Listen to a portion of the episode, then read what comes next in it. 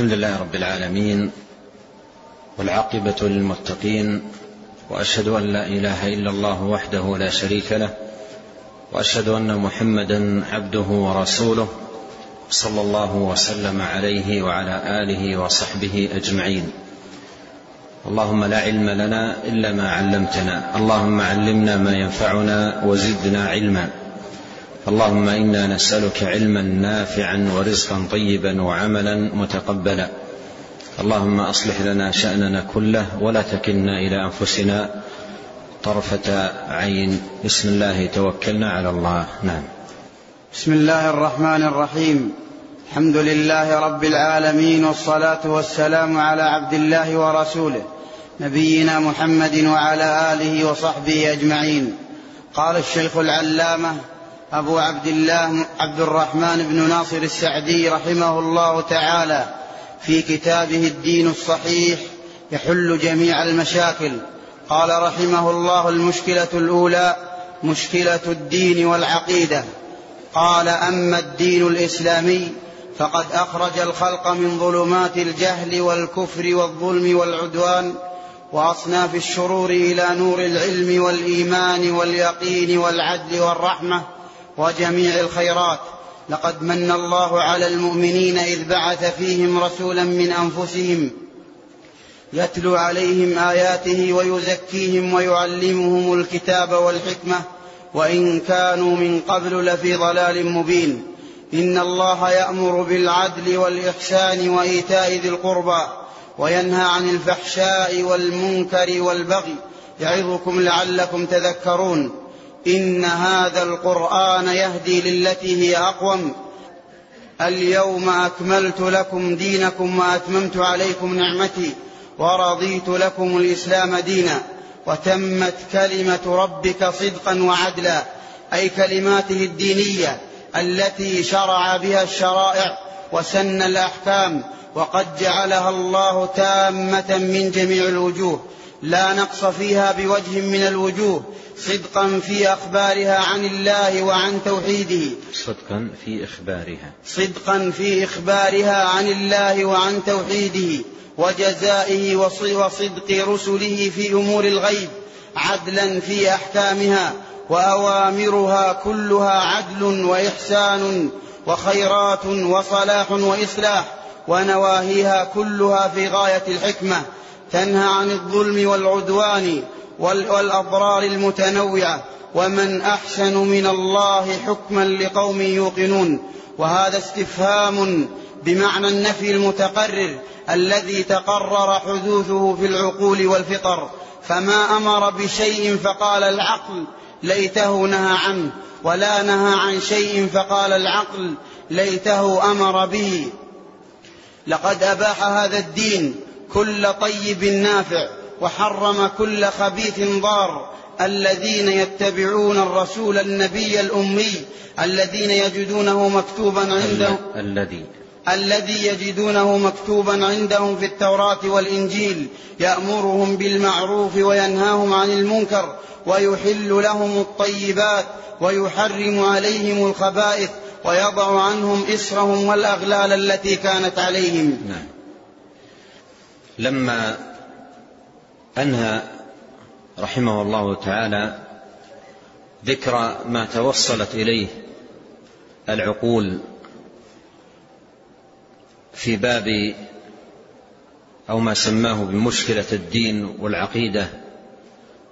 ما توصلت إليه العقول من تقريرات فاسدة واعتقادات منحرفة.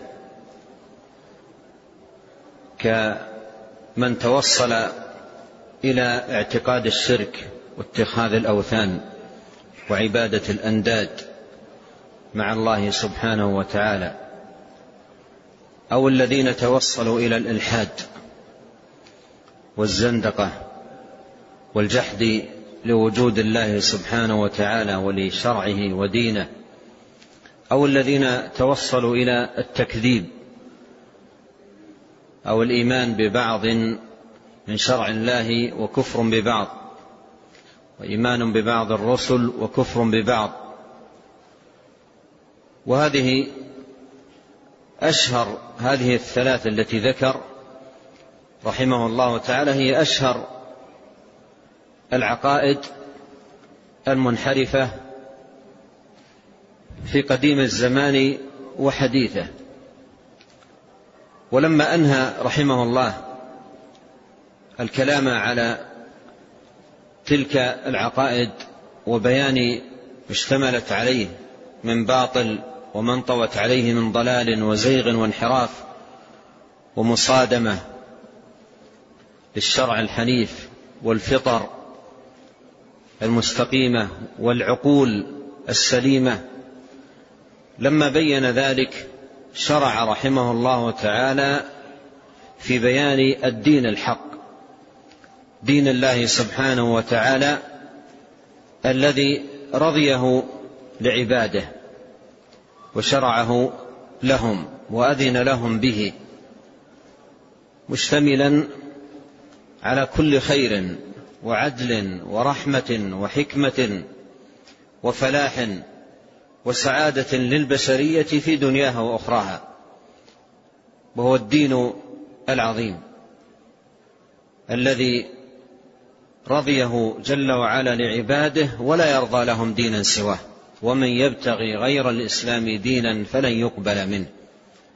إن الدين عند الله الإسلام. ورضيت لكم الإسلام دينا. فأخذ يبين رحمه الله مكانة هذا الدين العظيمة ومنزلته العلية وآثاره المباركة.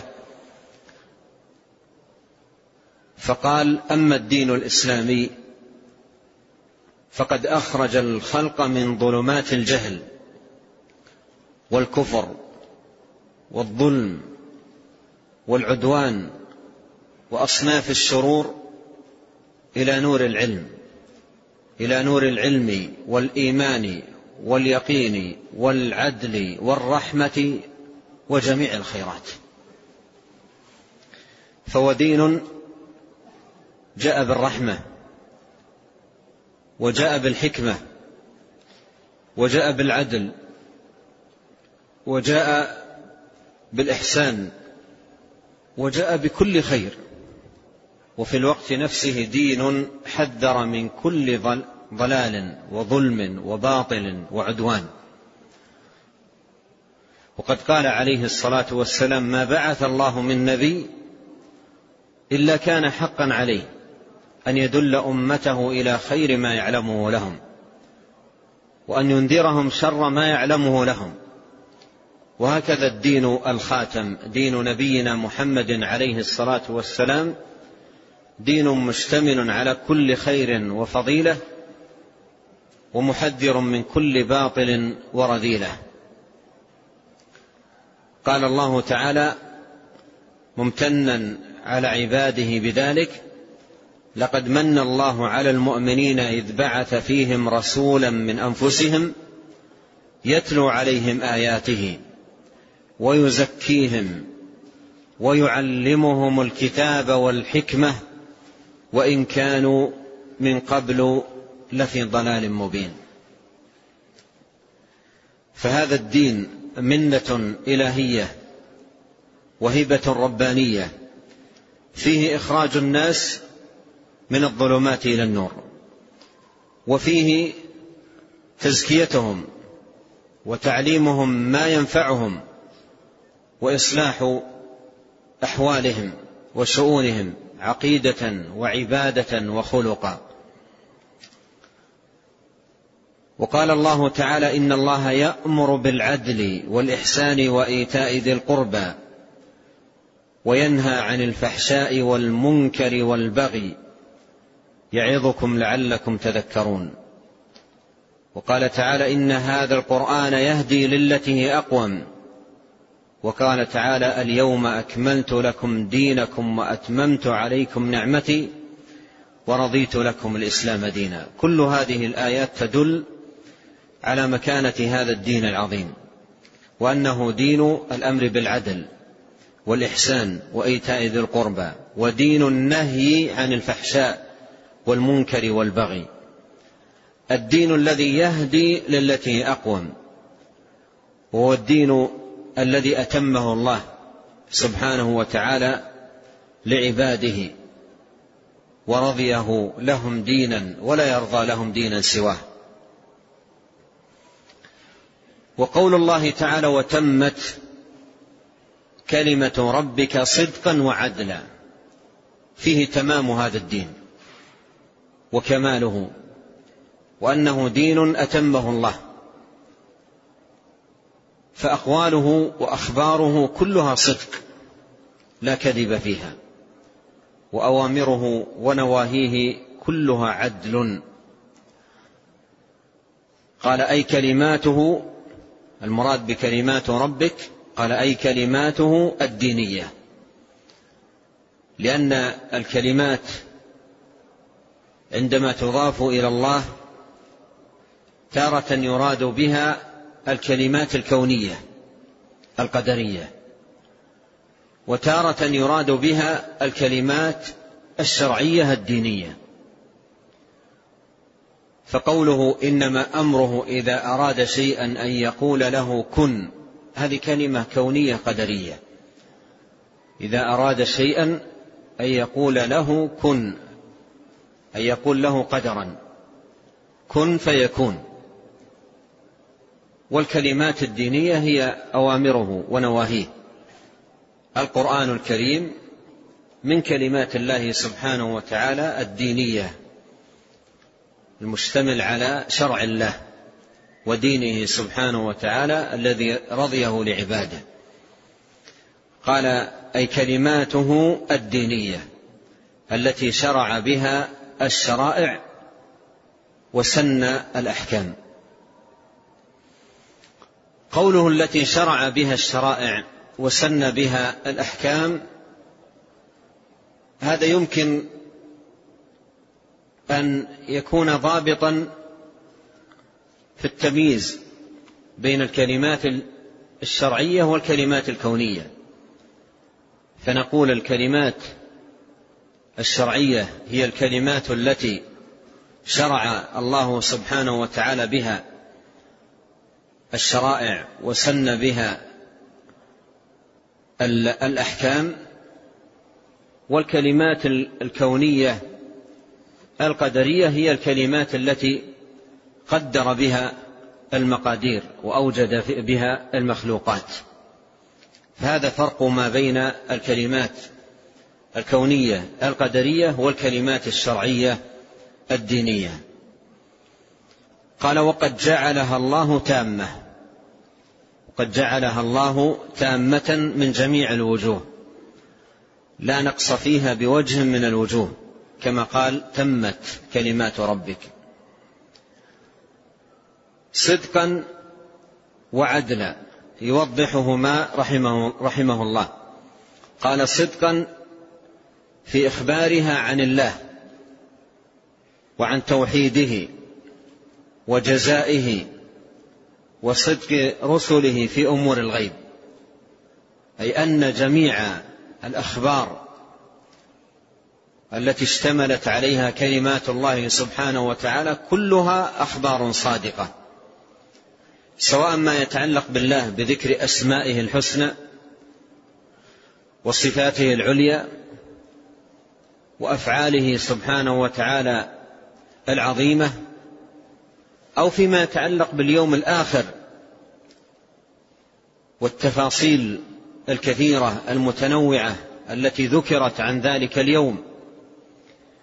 أو فيما يتعلق بالأخبار عن الملائكة وأوصافهم وأسمائهم وأعدادهم ووظائفهم أو ما يتعلق بالأخبار عن رسل الله وقصصهم وأخبارهم فكل الأخبار التي اشتمل عليها القرآن الكريم كلها صدق لا كذب فيها ومن أصدق من الله قيلا.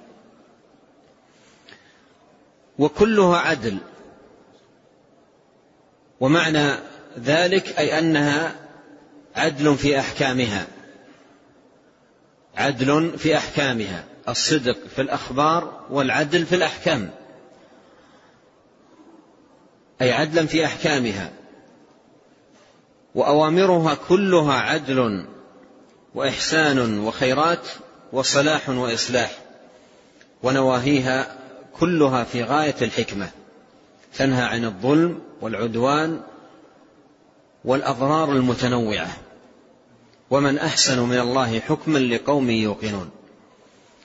ومن أحسن من الله حكما لقوم يوقنون. الآية فيها استفهام. لكن ما معنى هذا الاستفهام؟ قال وهذا استفهام بمعنى النفي. وهذا استفهام بمعنى النفي.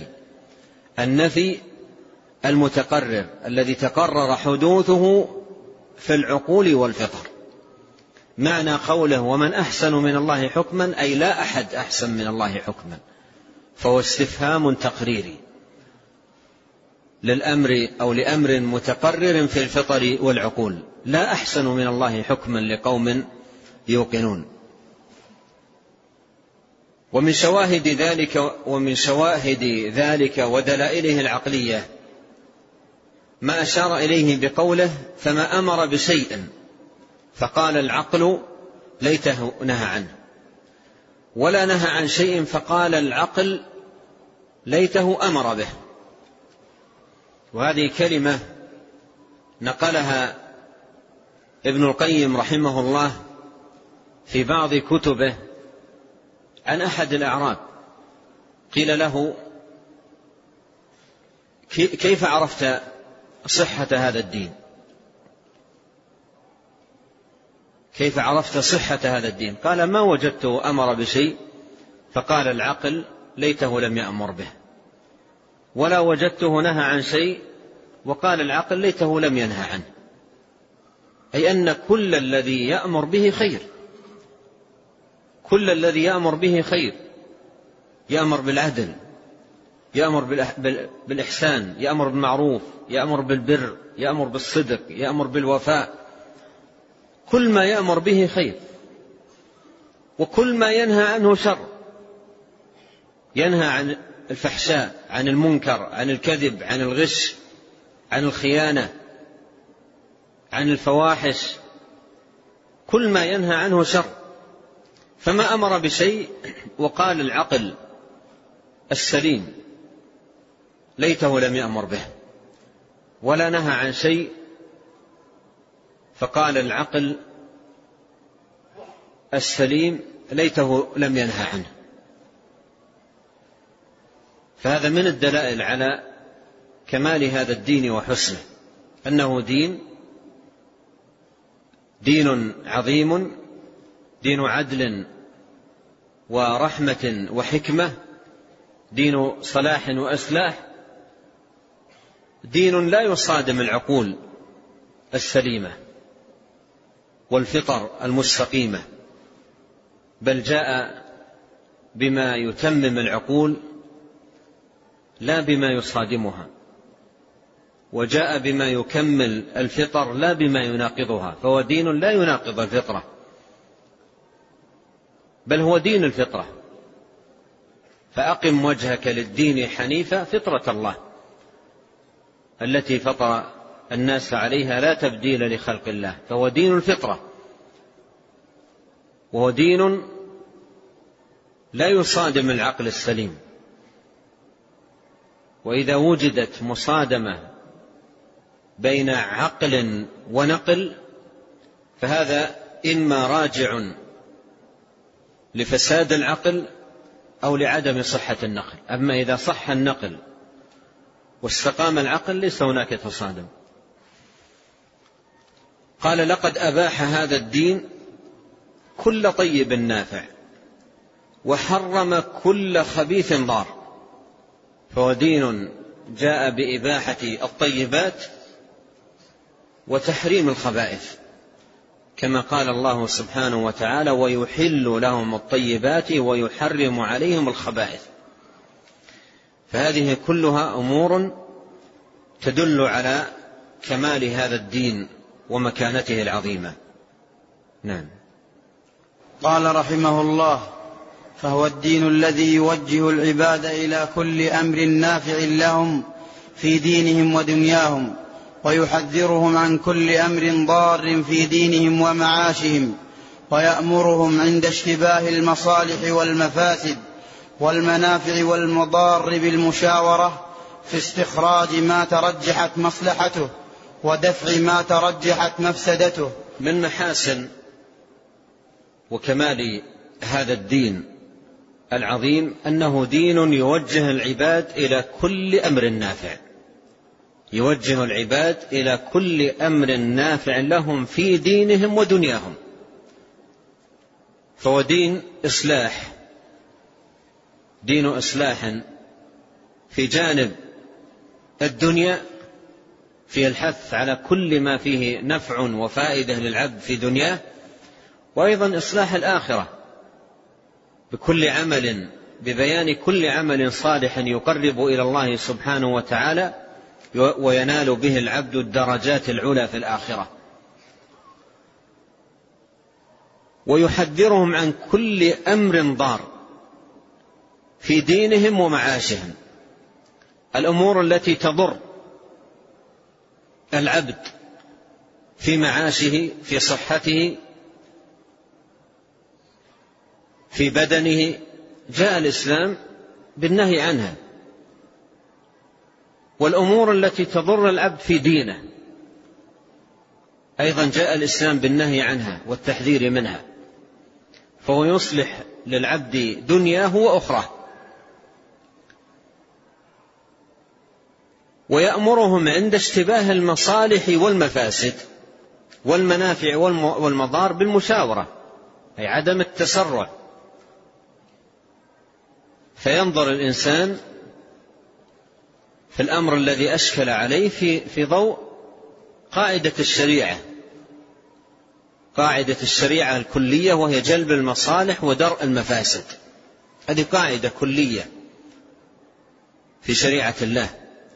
فينظر في الأمر المشتبه. هل هو من قبيل المصالح أو من قبيل المفاسد؟ ويوازن بين الأمور ولا يكون إقدامه على الأمر إلا بعد تان ومشاورة. قال بالمشاورة في استخراج ما ترجحت مصلحته ودفع ما ترجحت مفسدته. نعم. قال وهو الدين العظيم الشامل الذي أمر بالإيمان بكل كتاب أنزله الله وبكل رسول أرسله الله فلذلك فادع واستقم كما أمرت ولا تتبع أهواءهم. وقل آمنت بما أنزل الله من كتاب وأمرت لأعدل بينكم. الله ربنا وربكم. لنا أعمالنا ولكم أعمالكم لا حجة بيننا وبينكم. الله يجمع بيننا وإليه المصير. قوله وهو الدين العظيم الشامل الذي أمر بالإيمان بكل كتاب أنزله الله وبكل رسول. أي خلافا لحال من يؤمن ببعض ويكفر ببعض. يؤمن ببعض الكتب ويكفر ببعضها. أو يؤمن ببعض الرسل ويكفر ببعض. فالدين الإسلامي فيه الأمر بالإيمان بجميع الكتب المنزلة. قال الله تعالى وقل آمنت بما أنزل الله من كتاب. أي بكل كتاب أنزله الله على أي رسول. حتى الكتب التي لم نقف على أسمائها وعلى شيء من تفاصيلها فإننا نؤمن بها ونعتقد أنها كتب حق وعدل وحكمة ورحمة وصلاح لمن أنزلت عليهم وأن من آمن بها سعد. ومن كفر بها خاب وخسر. نؤمن بذلك ونؤمن أنها وحي الله وتنزيله على رسله. نؤمن بذلك. وقل آمنت بما أنزل الله من كتاب. وأيضا نؤمن بجميع المرسلين. قال الله تعالى كل آمن بالله وملائكته وكتبه ورسله لا نفرق بين أحد من رسله. لا نفرق بين أحد من رسله. والمراد بالتفرقة بأن يؤمن الإنسان ببعض ويجحد بعضا أو يكذب بعضا. نعم. قال رحمه الله وهو الدين العظيم الذي شهد الرب العظيم بصحته وكماله وشهد بذلك الكمل من الخلق وخلاصتهم. وخلا وخلاصتهم. الكمل من الخلق وخلاصتهم. وخلاصتهم. شهد الله أنه لا إله إلا هو والملائكة وأولو العلم قائما بالقسط. لا إله إلا هو العزيز الحكيم. إن الدين عند الله الإسلام. أيضا من كمال هذا الدين أنه دين عظيم شهد رب العالمين جل وعلا بصحته وكماله. وشهد بذلك الكمل من الخلق وخلاصتهم أي خلاصة الخلق صفوة الخلق. كما هو مبين في الآية الكريمة التي ساق المصنف رحمه الله شهد الله أنه لا إله إلا هو والملائكة. فذكر ذكر شهادته هو سبحانه وتعالى وذكر شهادة ملائكته الكرام وذكر شهادة أولي العلم وأولو العلم قائما بالقسط لا إله إلا هو العزيز الحكيم. إن الدين عند الله الإسلام إن الدين عند الله الإسلام. فهذه شهادة لدينه شهادة لله بالوحدانية وشهادة لكمال هذا الدين وفضله وأنه الدين الذي رضيه الله ولا يرضى دينا سواه إن الدين عند الله الإسلام. فهذا أمر شهد به رب العالمين وشهد به صفوة الخلق وخلاصتهم ولبهم كما هو مبين في هذه الآية الكريمة. نعم. قال وهو الدين الذي من اتصف به جمع الله له جمال الظاهر والباطن وكمال الأخلاق والأعمال ومن أحسن دينا ممن أسلم وجهه لله وهو محسن فلا أحسن ممن هو مخلص لله محسن إلى عباد الله مخلص لله متبع لشريعة الله التي هي أحسن الشرائع وأعدل المناهج فانصبغ قلبه بالإخلاص والتوحيد واستقامت أخلاقه وأعماله على الهداية والتسديد. صبغة الله ومن أحسن من الله صبغة ونحن له عابدون. ثم قال رحمه الله وهو الدين الذي من اتصف به جمع الله له جمال الظاهر والباطن وكمال الأخلاق والأعمال. فهو زينة للعبد وجمال في ظاهره وباطنه. وفي الدعاء الماثور عن نبينا عليه الصلاة والسلام اللهم زينا بزينة الإيمان. اللهم زينا بزينة الإيمان. وفي القرآن في سورة الحجرات قال تعالى وزينه في قلوبكم فهو زينة المرء. وجماله. قال تعالى ولباس التقوى ذلك خير. فهو أكمل زينة وأعظم جمال وأحسن لباس. وزينة للمرء في ظاهره وباطنه. فظاهر المؤمن أعمال صالحة وأخلاق فاضلة وباطنه عقائد صحيحة.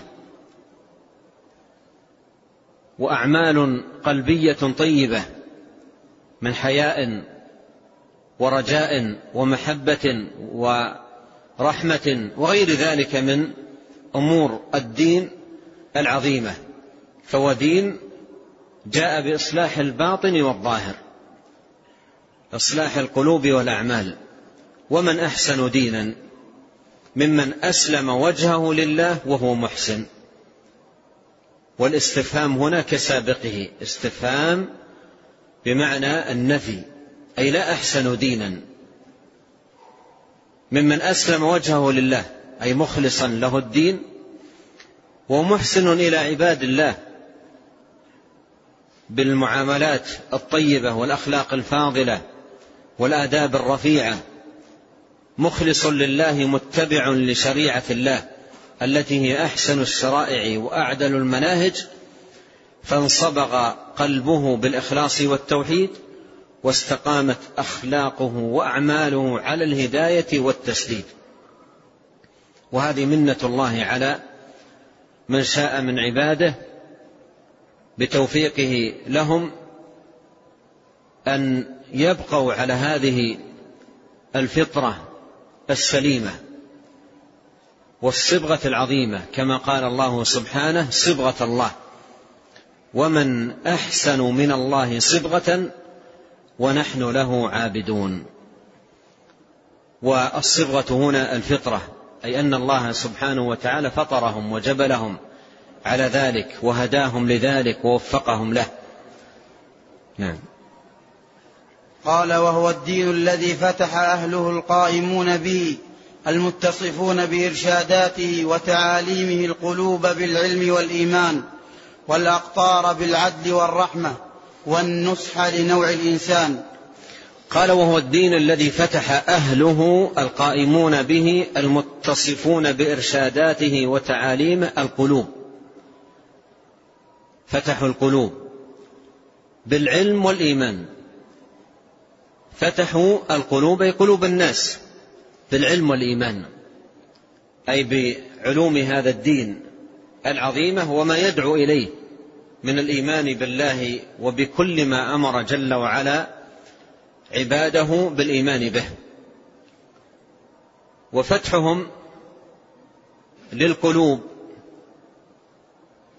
بما كانوا عليه هم من لزوم لهذا الدين عقيدة وعبادة وخلقا.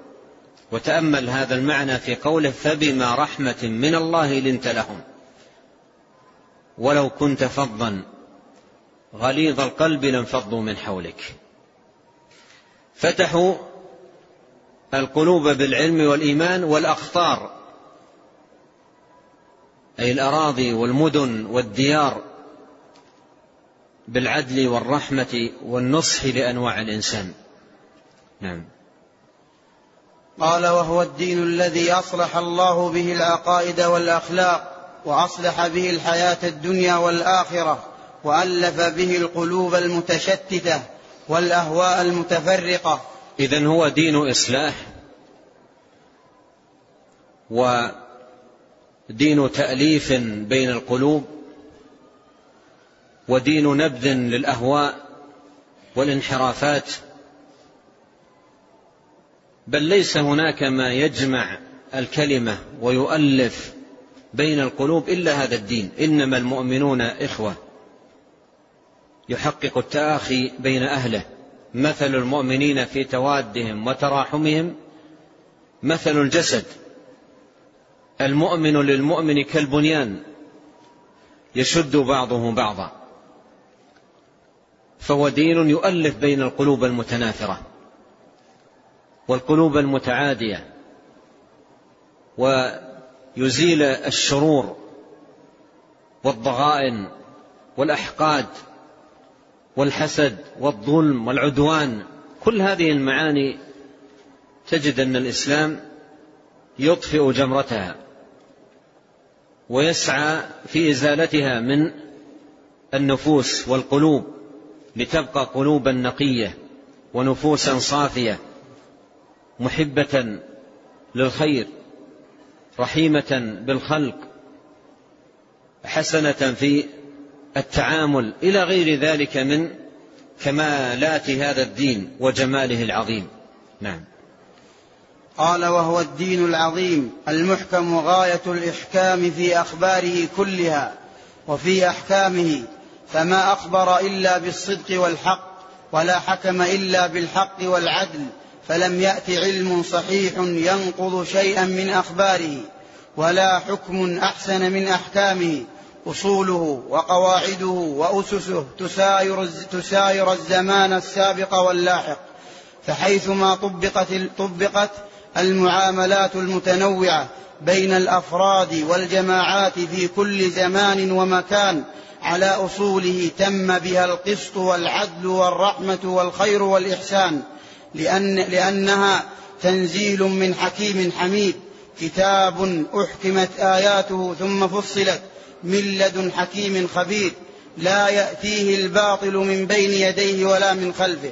تنزيل من حكيم حميد إنا نحن نزلنا الذكر وإنا له لحافظون. حافظون لألفاظه عن الزيادة والنقص والتغيير وحافظون لأحكامه عن الانحراف وحافظون لاحكامه عن الانحراف والنقص بل هي في أعلى ما يكون من العدل والاستقامة والتيسير. كذلك من كمال هذا الدين العظيم أنه دين محكم غاية الإحكام. كتاب أحكمت آياته. محكم غاية الإحكام ومعنى أحكمت أي جاءت على أتقن ما يكون وأتم ما يكون وأحسن ما يكون. كتاب أحكمت آياته. قال فهو الدين العظيم المحكم غاية الإحكام. وإحكام هذا الدين هو من جهة الأخبار ومن جهة أيضا الأوامر. فأخباره كما مر معنا. كلها صدق وأوامره كلها عدل فهو محكم في أخباره محكم في أوامره. في أخبار نعم قال غاية الإحكام في أخباره كلها وفي أحكامه. ثم فصل ذلك قال فما أخبر إلا بالصدق والحق ولا حكم إلا بالحق والعدل. فلم يأتي علم صحيح ينقض شيئا من أخباره. لم يأتي علم صحيح ينقض شيئا من أخباره. يعني لا يوجد علم صحيح يكذب شيئا من أخبار القرآن الكريم. ولا أيضا يوجد علم صحيح ينقض أحكامه. قال فلم يأت علم صحيح ينقض شيئا من أخباره ولا حكم أحسن من حكمه. أصوله وقواعده وأسسه تساير الزمان السابق واللاحق. أي ليس في الأزمنة ولا على مر الأوقات يوجد ما ينقض ذلك أو يكذبه. فحيثما طبقت المعاملات المتنوعة بين الأفراد والجماعات في كل زمان ومكان على أصوله تم بها القسط والعدل والرحمة والخير والإحسان لأنها تنزيل من حكيم حميد. تنزيل من حكيم حميد فهو جل وعلا هو خالق الخلق وهو العليم سبحانه وتعالى بما فيه صلاحهم. وفلاحهم كتاب أحكمت آياته ثم فصلت من لدن حكيم خبير. لا يأتيه الباطل من بين يديه ولا من خلفه تنزيل من حكيم حميد. وقال تعالى إنا نحن نزلنا الذكر وإنا له لحافظون. ثم بين معنى هذا الحفظ. قال حافظون لألفاظه عن الزيادة والنقصان والتغيير. وحافظون لأحكامه عن الانحراف والنقص بل هي في أعلى ما يكون من العدل والاستقامة والتيسير. نعم. قال وهو الدين العظيم الذي يهدي إلى الحق وإلى طريق مستقيم. الصدق شعاره والعدل مداره والحق قوامه والرحمة روحه وغايته والخير قرينه. والصلاح والإصلاح جماله وأعماله والهدى والرشد زاده. هذه كلمات عظيمة وصفات جليلة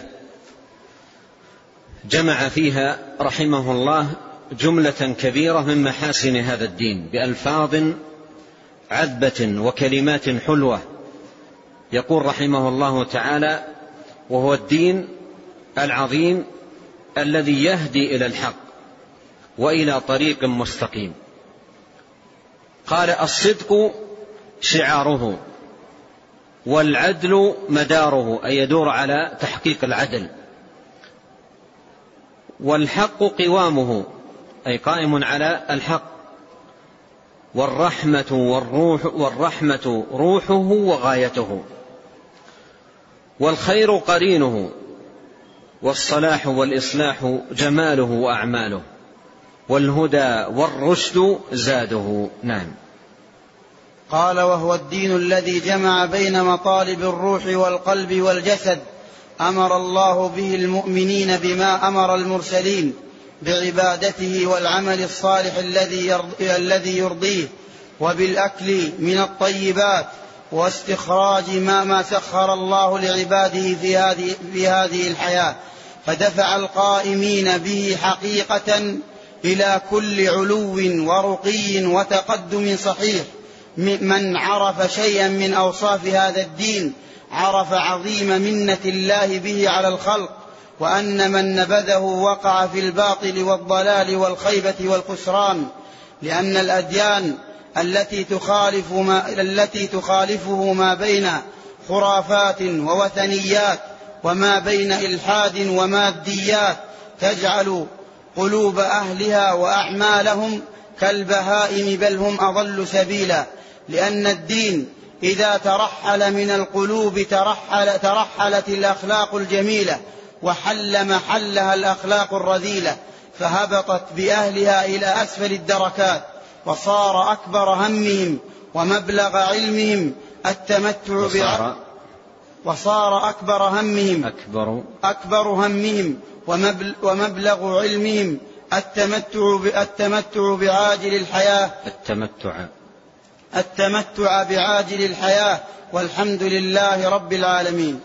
قال وهو الدين الذي جمع بين مطالب الروح والقلب والجسد. أي أن الدين فيه تحقيق لما تطلبه الروح وما يطلبه القلب وما يطلبه الجسد. ففيه التزكية وفيه الصلاح وفيه الكمال وفيه الجمال وفيه الرحمة وفيه الإحسان إلى غير ذلك من المعاني والمقاصد الجليلة التي يحققها هذا الدين. فيزكو العبد في مظهره ومخبله في ظاهره وباطنه. قال أمر الله به المؤمنين بما أمر المرسلين. أمر الله به المؤمنين بما أمر به المرسلين. فالله جل وعلا أمر المرسلين أن يعملوا صالحا وأن يأكلوا من الطيبات. يا أيها الرسل كلوا من الطيبات واعملوا صالحا. وأمر المؤمنين بذلك. أمرهم بما أمر به المرسلين. كلوا من طيبات ما رزقناكم واعملوا صالحا. فأمر المؤمنين بما أمر به المرسلين سبحانه وتعالى. قال بعبادته والعمل الصالح الذي يرضيه وبالأكل من الطيبات. واستخراج ما سخر الله لعباده في هذه الحياة. فدفع القائمين به. حقيقة إلى كل علو ورقي وتقدم صحيح. وتأمل قوله تقدم صحيح خلافا ما يزعم بأنه حضارة ورقي وتقدم وهو في الحقيقة انحلال وانحراف وتقهر وتقهقر وخروج من الفضائل وتعر من الأخلاق والآداب والحشمة فالإسلام جاء بكل رقي وتقدم صحيح. أما ما يسمى بالتقدم أو الحضارة أو الرقي ويكون منطويا ومشتملا على التعري من الأخلاق والفضائل والالتزام لشرع الله سبحانه وتعالى فهذا ليس رقيا. بل كما قال الشيخ حافظ رحمه الله تعالى في جوهرته قالوا رقيا قلنا إلى الحضيض نعم. قالوا رقيا قلنا إلى الحضيض نعم. أما الرقي الصحيح فهو ما يدعو إليه هذا الدين من صلاح العبد في قلبه واستقامته في أعماله وأخلاقه مع السعي في استخراج ما سخره الله سبحانه وتعالى لعباده في هذه الحياة.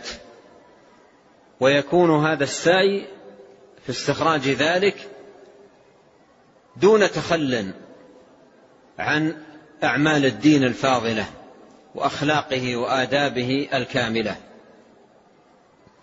قال من عرف شيئا من أوصاف هذا الدين عرف عظيم منة الله به على الخلق. من عرف شيئا من أوصاف هذا الدين عرف عظيم منة الله به على الخلق. وهذه جملة أيضا مهمة جدا. وكم كم تحتاج البشرية فعلا إلى أن تبين لهم هذه المعاني وأن توضح لهم محاسن هذا الدين. وقد قرأت للشيخ عبد العزيز بن باز رحمه الله قسما بارا عظيما في بعض كتبه. قال فيه والله لو أن محاسن هذا الدين أبرزت للناس كما ينبغي لدخلوا في دين الله أفواجا. لدخلوا في دين الله أفواجا. ولهذا كم تحتاج البشرية إلى إلى دعاة يبرزون للناس محاسن هذا الدين؟ لأن من عرف حسن هذا الدين وجماله وكماله لم يرضى بديلا عنه إلا شخص مكابر معاند طمس الله تبارك وتعالى على قلبه. أما الراغبون في الخير الراغبون في الصلاح الراغبون في السعادة في الدنيا والآخرة لا يمكن يرضى بغير هذا الدين. ولهذا كثير من الخلق كان دخوله في هذا الدين أن سمع طرفا يسيرا من أخلاقه وآدابه ومحاسنه العظيمة.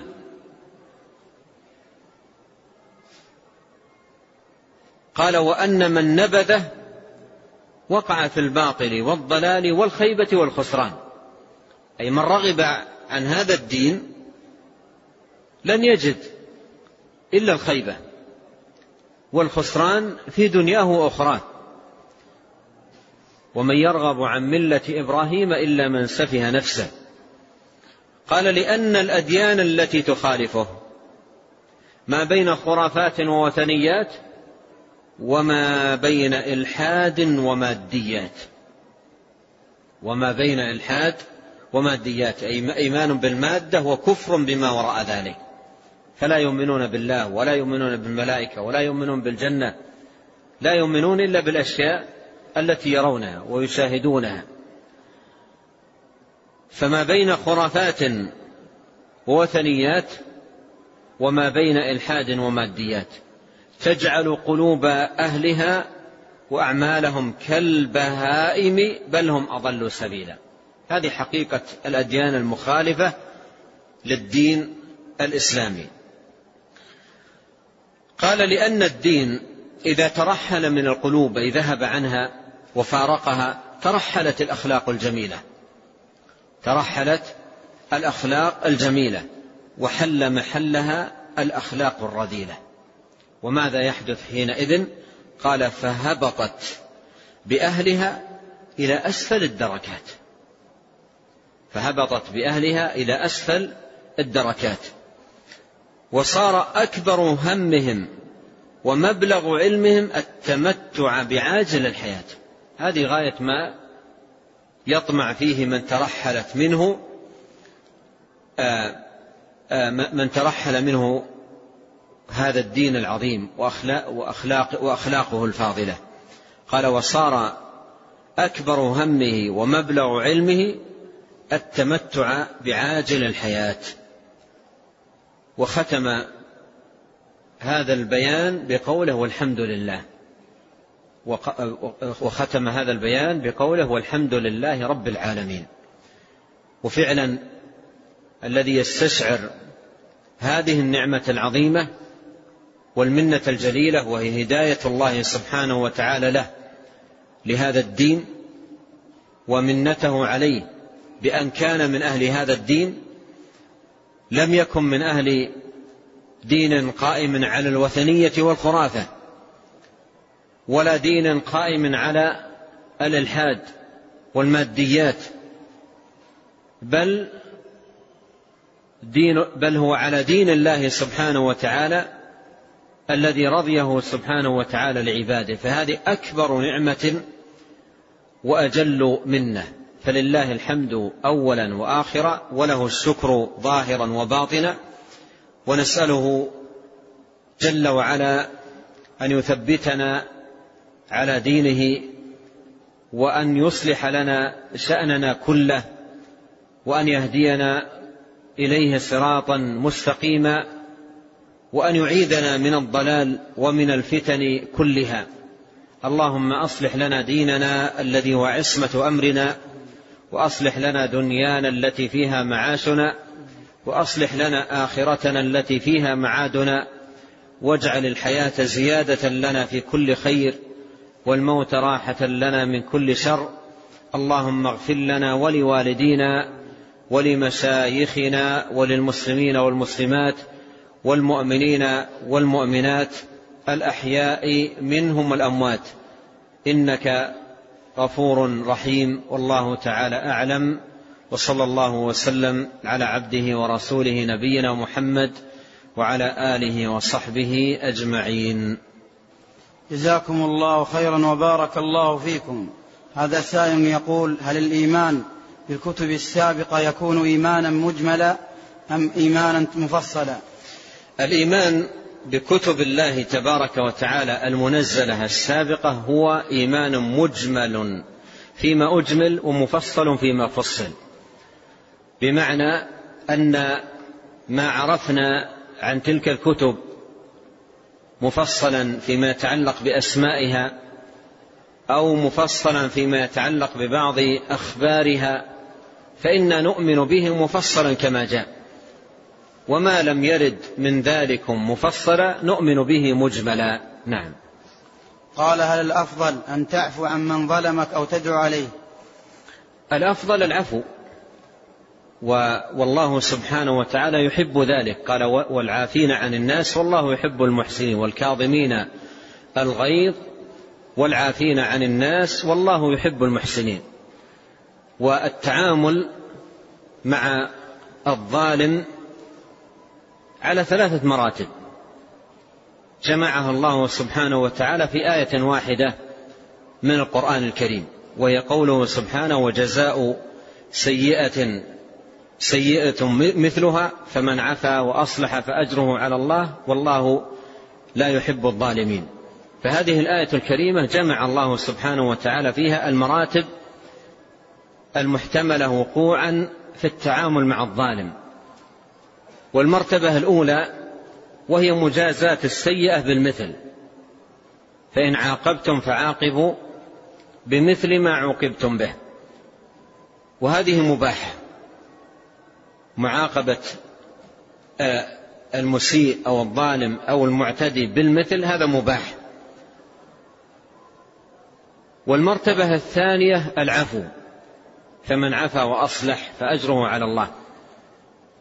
وهذه أفضل المراتب وهي العفو والإصلاح والمرتبة الثالثة الظلم معاملة معاملة المسيء بظلمه والاعتداء عليه والبغي فهذا حرام حرام ولا يجوز وأفضل المراتب وأكملها العفو نعم. يقول ما حكم من يضع كتب العلم خلف صندوق الأحذية وهل لهم من نصيحة؟ كتب العلم محترمة. كتب العلم محترمة ولا يستفيد من كتب العلم إلا من يحترمها ويعرف لها مكانتها. فهي كتب فيها كلام الله وفيها أحاديث رسول الله صلى الله عليه وسلم. وفيها بيان شرع الله سبحانه وتعالى. فيها بيان العقيدة الصحيحة. فيها بيان الأخلاق الفاضلة الآداب الكاملة. ولهذا ينبغي أن يكون التعامل مع الكتب بالاحترام. لا يلقي الكتاب يرميه رميا في الأرض ولا يضعه مع الأحذية أو في الأماكن الغير نظيفة. ولا أيضا يضعه في أماكن تعرضه للتلف.